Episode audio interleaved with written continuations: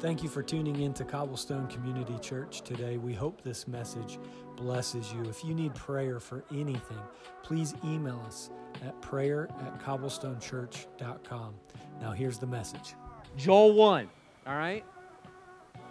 Joel 1 starts off this idea that a locust plague has just gone through uh, the people of God, but it wasn't just natural, it was supernatural. And here's the thing the book of Joel comes right after the book of Hosea. And we're going to be in, we're in a reading plan, but we're in the minor prophets. And most of us, when we hear the word minor prophets, we think less important. They're minor because they're short. Some of you are thinking, like, I wish you were a minor prophet, but don't, shh, get it? Short, okay. Uh, but these 12 books, really, they all diagnose the problem, and it's all the same problem. Usually it's like you're abusing the poor, you're not sacrificing right in the temple, you're not loving God, you don't care about his presence. Turn back, turn back, turn back, turn back. You get amazing pictures. The book of Hosea should floor us. I mean, it should make us weep. The picture is this a loving, caring, faithful husband that holds his wife who he knows is going to cheat. And she knows she's going to cheat. And he still loves her. That's God for you. So there's no flavor of sin in here. There's no mistake in here that can't be undone by the love of God. And there's a lie we believe. Like, I don't care if you were at Brick Street till right now, that you're on crack right now. You're like, what? Uh, Jesus can save you.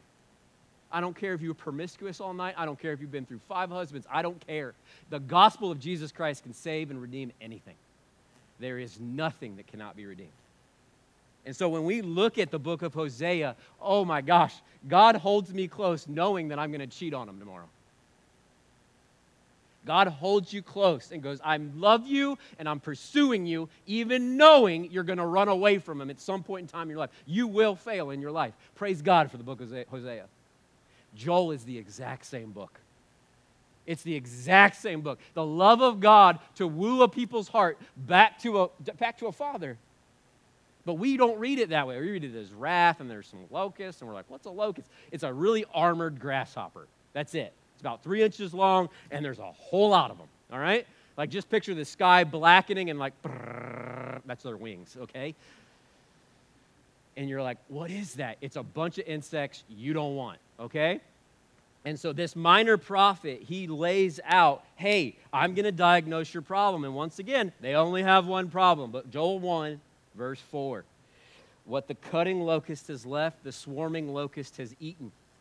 What the swarming locust has left, the hopping locust has eaten. And what the hopping locust has left, the destroying locust has eaten. So, what has happened in the people's lives is a locust plague happened. And you can go on the Google and type in locust plague, and there's been some modern ones, and you'll get some pretty cool pictures. It's actually, you're like, well, the Bible is true. Yeah, it really can happen.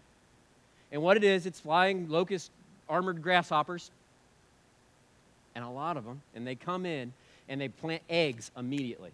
And I'm not talking like a couple, I'm talking like little cone shaped little mud holes full of 100 plus eggs. Oh, and, and like a, a little square yard, there's about 70,000 eggs.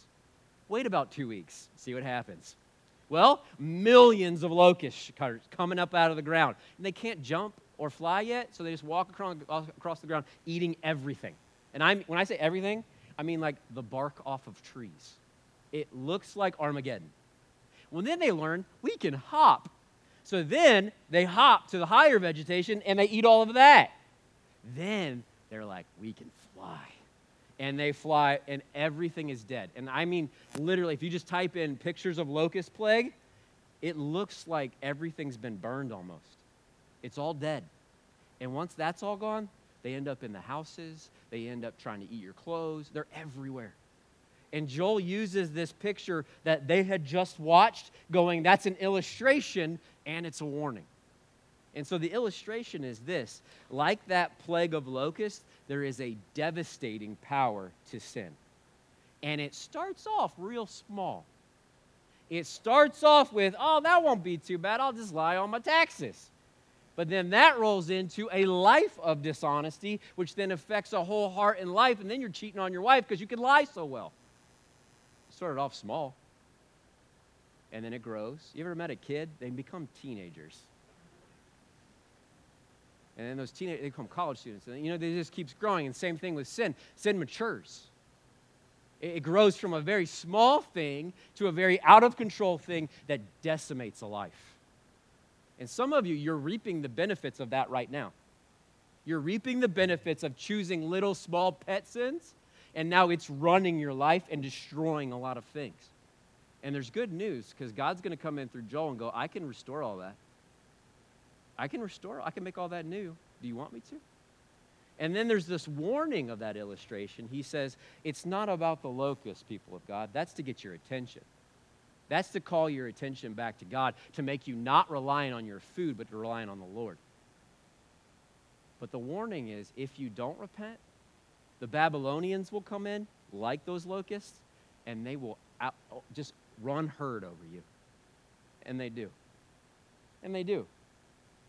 And so, really, my questions for now are he prophesies there's these locusts, God's using them to get his people's attention. Does God still do stuff like that?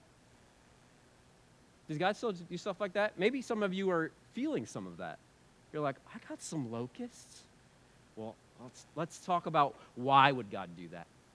Now, when we talk about wrath, we talk about hell, those are words we don't use in the church anymore, and I don't know why.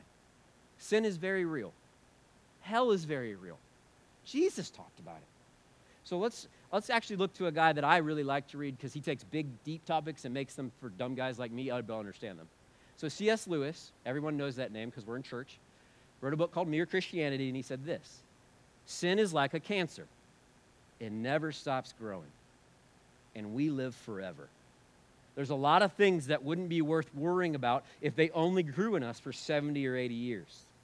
But what does it look like for that temper and that jealousy to grow in you unabated for a million years. Hell is precisely the technical, technical term for what it would be. Now, a couple moments in that quote, you probably like, what? You will live forever, either with God or apart from Him. And the cool thing is, is that Jesus Christ died that you might live with Him forever. But what you have to do first is repent of your sin and believe in your heart and confess with your mouth.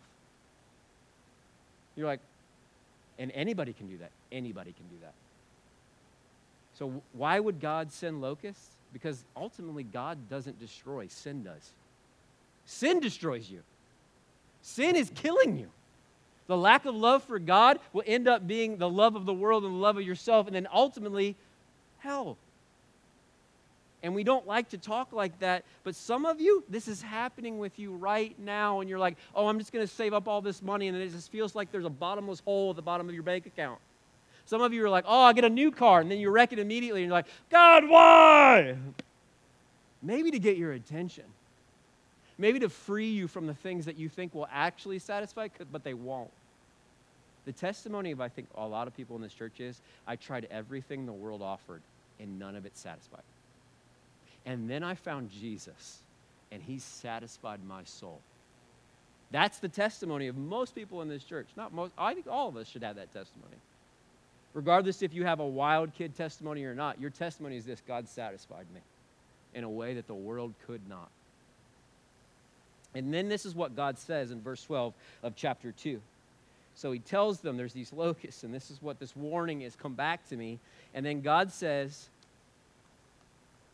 Yet even now, declares the Lord, return to me with all of your heart, with fasting, with weeping, and with mourning Rend your hearts, not your garments.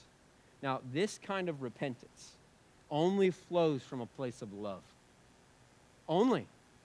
Because here's what I know I've been caught in sin a few times in my life. I am a dumb young man. So when that happens, there's two kinds of repentance that are formed in me. The first kind always fades real quick.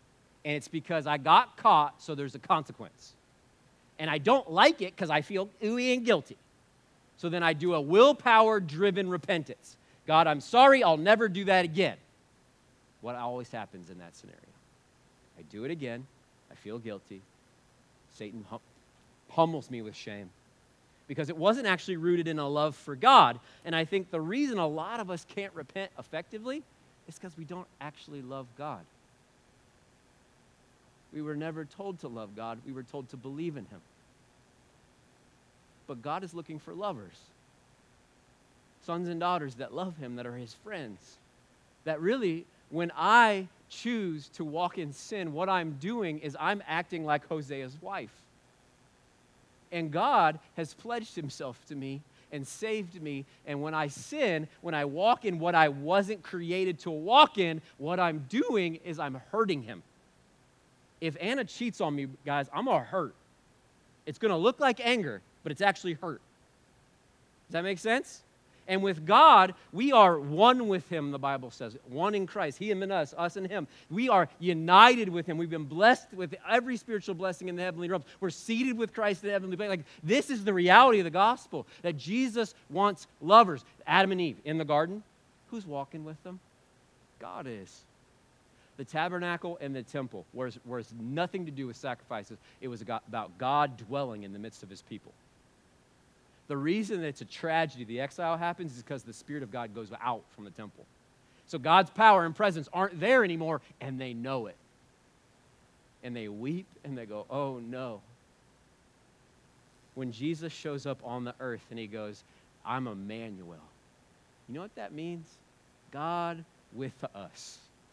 God with us. Like right here, here he is. The kingdom of God is at hand because Jesus is standing there.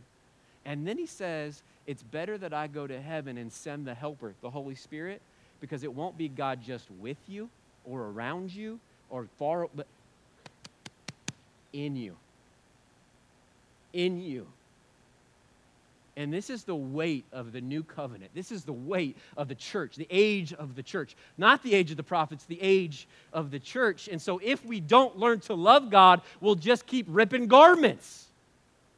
And this is what they did. Oh, I sinned. Woe is me. Better sit in some sackcloth and ashes, rub some ashes on my face, and make show everybody, posture to everyone, but not God, that I don't like my sin. You all know how to act when you mess up. You all know what you're supposed to do. And God goes, Stop ripping your garments and tear your heart. Y'all ever been in love? Y'all ever had a broken heart? You're like, I mean, if you've ever been in middle school, you had a broken heart. You know, when you folded that note and you're like, yes or no, will you go out with me? And she checked no, you're like, oh.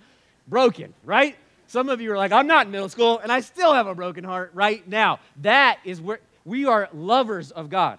We love Him. He first loved us with a love that is like Hosea with a sinful wife. And so when we look at repentance as just a, oh, I got to do my steps so I can do due diligence, so I can appease the Lord, He already paid every payment for my sin and even cleansed my conscience. And so when I walk in sin, I'm hurting the heart of someone I want to love more than anyone else on the planet. Do you talk to God like that? Do you think of God like that? He's describing that repentance from a broken heart because all the words are with all of your heart, with fasting, with weeping, with mourning. Mourn and tear your hearts, not your garments. So m- lovers mourn. Lovers mourn for each other. So if your your spouse is going through a rough time, I hope you cry with her, man. I hope we learn to be a weeping, mourning people again and then it's not a, a, shameful thing. I've been in too many hospital rooms weeping with people in the last couple years to know that the, Jesus loves tears. They don't scare him away. And so when I look at this verse, it's the Lord going, Yet even now. And some of you, you've made a deal with God. God, you couldn't use me because of all of I did. Yet, even now. So he's a fully aware of the closet that you keep the skeletons in that you don't show anyone. God knows. And yet, even now, with all that you've done, I finger quoted that, all that you've done, God says, I want you to return to me with all your heart. I want your heart. I want your heart. I want who you are. I want your love. I want you free in me. I want to run with in a loving relationship with you. I want to live the rest of life next to you, in you with the Holy Spirit. I want this. This is what God is saying. And the reason, like I said, we can't repent is because we don't love Him. And then he connects it to fasting. Now, a lot of Christian church doesn't know how to fast. We think it's kind of weird. Why would I not eat? It's not because we do things. Some of us use fasting like as a weapon. And I would warn you that you don't fast to make God do anything. Good luck with that. Make him do something. Do it. Make him do something. You, my kids can't even make me do anything. You know what I mean? Like, Dad, give me a Coke. Get yourself a Coke. Can't even make me. So I can't make God do anything. And when we get in our little human brains, I'll stop eating because A plus B equals new car. Fasting plus prayer equals God does what I want. But what Joel is saying is if now you'll rend your heart and you'll give up, even like you'll fast and you'll go, God, I don't want it, I want you. That's what he wants them to do. I want you. So maybe, here's what I'll say maybe some of you need to fast this week. Now, some of you do not because you'll pass out at the bank and then you'll be like, my pastor told me not to eat. Some of you need to be wise. Wisdom's a real thing in the Bible and in life, all right? Some of you need to not pick up your phone all week. What? You're already, you're already tweaking out. huh? Some of you need to not watch TV for four hours every night and choose the Lord. And you're like, that's it? That's it. The heart of fasting is God, I will put down food which I need to live to choose the thing that will ultimately lead me to life you.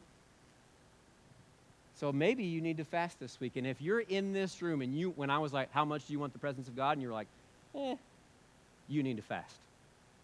You need to create a spiritual hunger in you that goes, I hunger and thirst for righteousness, for the kingdom of God and the things of God, and I'm going to purposely put to death the things of earth in me. So I think God's presence and power throw, flow, like come through a repentance that comes out of love for Him. Do you love Him? And a better question is that do you know his love for you? The most powerful moments in my life is when the revelation of the love of God for me hit my life. I was more free in those moments. I'm almost going to cry right now. The love of God for you is immense. Now, I have kids and I love them. Now, if I multiply that to a point I can't even, like, the love of God for you. And if you just stop like, stop running around in the muck. Stop running around like you're not loved and come into His goodness and go, God, I want you more than anything. I believe you, anybody, anybody in this room, and I'm not talking like high Christian, low Christian, eh, everyone likes to be like, well, there's these anointing. No, all of you could walk in the power, anointing, and all the things that I walk in, or anybody walks in. It's available to anyone.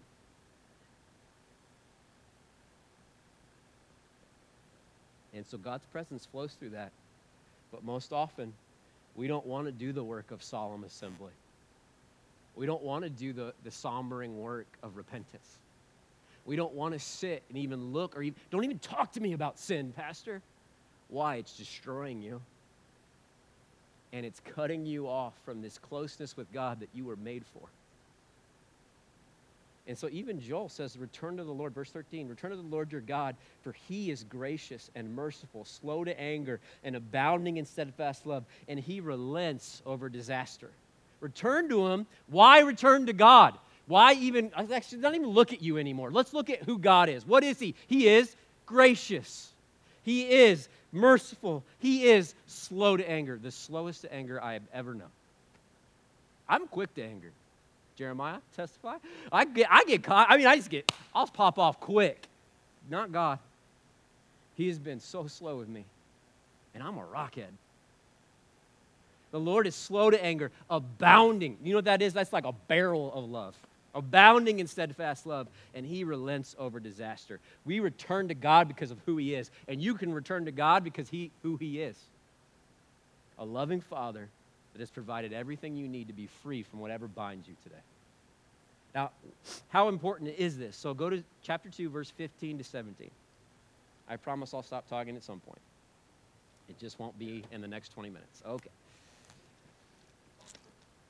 How important is this act of solemn assembly and calling off and, repenting? It says, blow the trumpet in Zion. Declare a holy fast. Call a sacred assembly. Gather the people.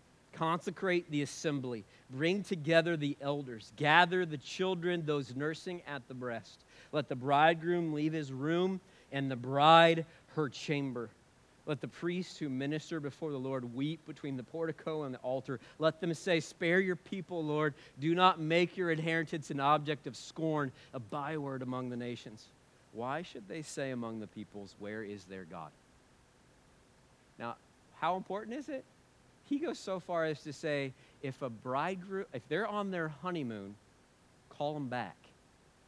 All I want you to know is newlyweds, they're not stopping what they're doing for a lot. You get that? Okay, cool. If, they're, if a mom's nursing a baby, bring her in here. Get all the people together and go, there's a holy God who's worth more than we're giving him. And if we don't have him, we don't have anything. So it's that important. Stop everything. Let the priests weep. Let the people weep. Let us get serious about our sin that we might see the holiness of God and the movement of God so the nations will stop saying, Where is their God? Guess what the nation is saying right now? Where is their God? I hear it all the time. If your God's so strong, where is he? So, when are the people of God going to do what the Bible prescribes? Get on our face and go, God, move in power again. Show them who our God is. Show them, Lord. Show them through me. I'll be a willing vessel. But we're too busy watching Netflix on our phones, worrying about the same thing, not being full of the Holy Spirit. So we're not bold witnesses. I got a whole sermon in here. Not full of fruit. No power. And going, this is it. It's not it. But the first step is the solemn assembly. And then the Lord answered, verse 19. So they, they must have done this on some level. They must have repented. They must have done the work that Joel told them to do because God says this. And the Lord answered and said to his people, Behold, I am sending to you grain, wine, and oil. And then the key line, and you will be satisfied. So it's not about the grain or the oil or the wine. Those are all signs of blessing. Those are all signs of like even like like wealth and blessing, even in the physical. But that last line is spiritual. You will be satisfied. And if we were to have a really honest conversation, me and you, I found that most people in the house, the house of God, are not satisfied with God. He's not our soul level satisfaction. And so we search for everything the world looks for. And then we go, it's not working. And I'm like, well, you're not actually going to Him. You went to Him plus. So I'll go to God as long as my bank account's positive. I'll go to God as long as my kid lives. I'll go to God, but that's not what this is. God Himself is the soul satisfying reality that we get to know. He, Him, Himself.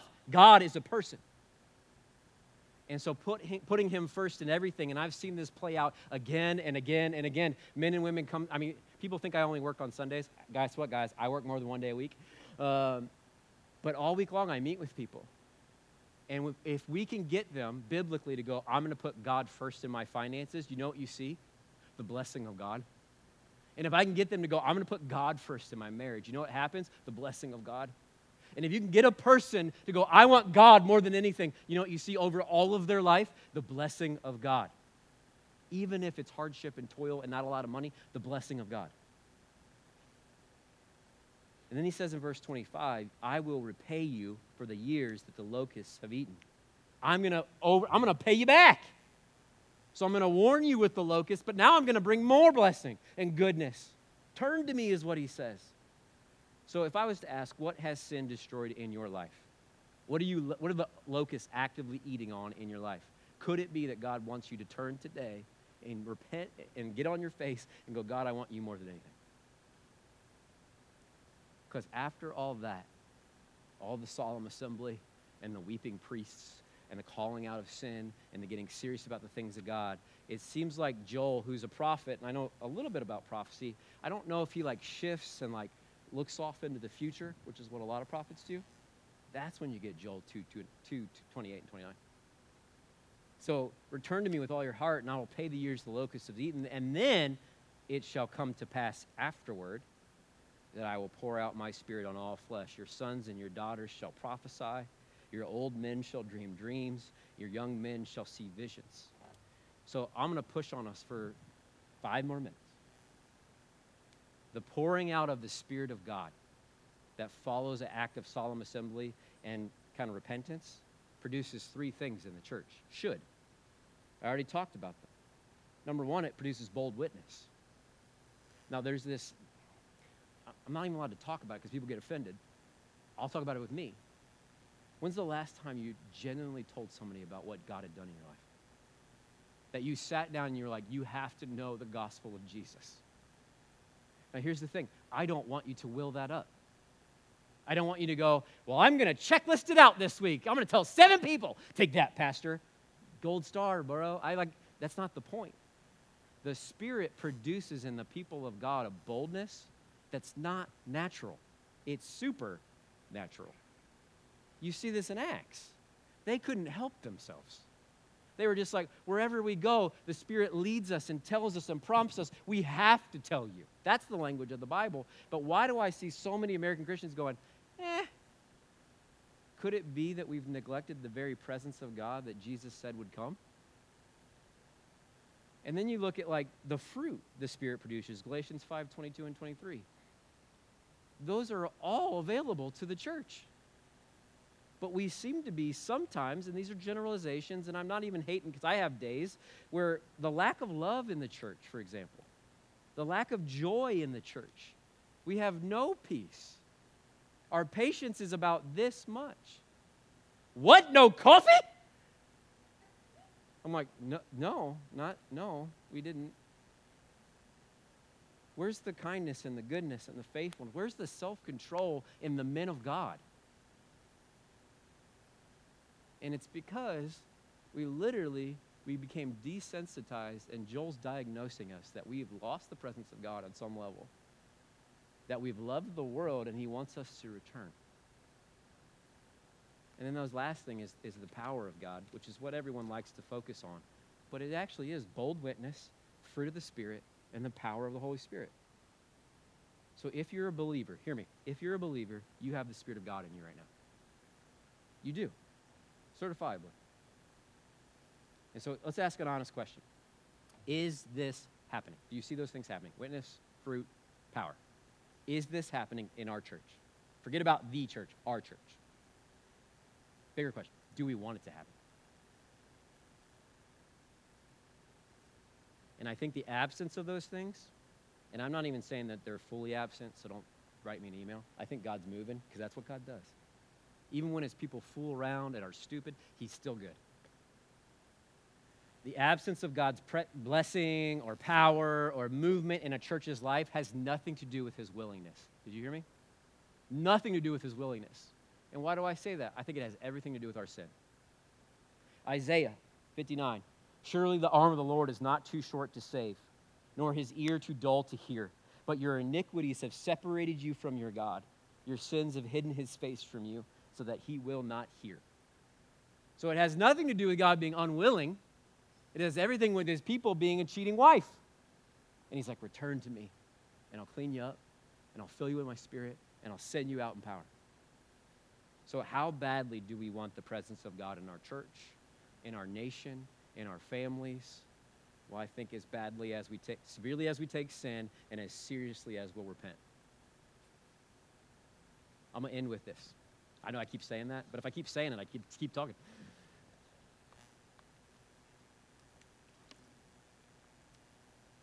I think most of the time when we think about the Spirit coming, we think about it in a wrong way. We think it's going to be crazy manifestations. It can be. But I think it most often, it kind of manifests, shows up itself, tangibles itself in repentance. So if the Spirit of God was to be poured out in this room, you would hate the things that you're doing that dishonor God. You just wouldn't want them on you and you'd want him more than you'd want anything else. Because you'd see finally for the first time maybe some of you how good he is. And there was a revival that took place in the early 20th century so like 1902 in korea. And what it started if you trace back revivals it usually starts with a very small group of people. About 100 people were in this meeting. There's about a little bit more than that here and they were at a prayer meeting, and it was in Korea. And the story goes like this that one of the church leaders, a Mr. Kang, was there, and there was another leader, I gotta look at his name, uh, a Mr. Lee, who was visiting and kind of leading the meeting. Mr. Kang stands up, kind of visibly shaking, and goes, Mr. Lee, I've harbored intense bitterness and hatred towards you in my heart, and I'm sorry. And he sits down and he weeps. The whole room's like, What? It'd be like if one of you stood up right now and we're like, You, I hate you. I'm sorry. I'm like, so that's, that's what happened in that. And the room kind of went quiet and hushed. And then Mr. Lee just says in the quiet voice, I forgive you. And what was described as happening is the room all of a sudden filled with a serious sense of repentance and a seriousness, seriousness about sin, and almost like, and then weeping started to break out. And then people would just stand up and confess their sins and then fall on their face and go, God, uh, and I'll read a segment of a quote from that time. Man after man would rise, confess his sins, break down and weep, and then throw himself to the floor and beat the floor with his fist in perfect agony of conviction.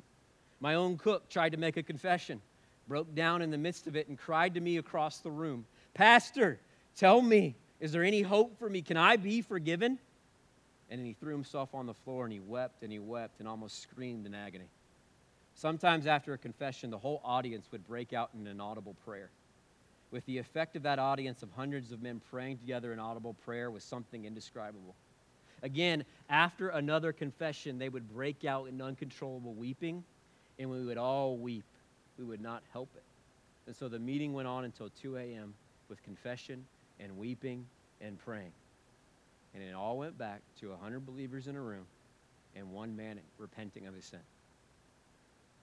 And so I'm going to invite the band up, and we're going to lean into this. And I don't care if you come up, I don't care if there's weeping, I don't care. I feel like I spoke to you what the Lord wanted you to know. That the word of the Lord has gone out, and you have to do something with it. And some of you, you'll ignore it. Until 10 years from now, the locusts eat everything. But today, the Lord says, I can redeem those places of your life if you'll let me. And so, if you're here, there's two different things we're going to lean to. As the band starts to play, the prayer counselors are actually going to sit down for a couple songs. I just want it to be us and God, all right? The first stop for us is that repentance part. Some of us need to repent. And you're thinking about it too heavy. Some of you have cheated on God and need to say, I'm sorry. I return to you my lover, my king. And so, if you would, would you just get in a place of prayer? But you're so good to come in and free us.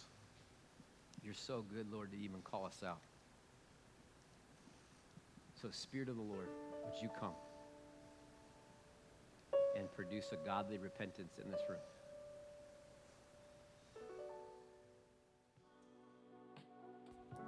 Thank you for joining us today. If you need prayer for anything, you can email us at prayer at cobblestonechurch.com or you can go on our website at www.cobblestonechurch.com and submit it there. We'd love to pray for you. Have a great week and God bless.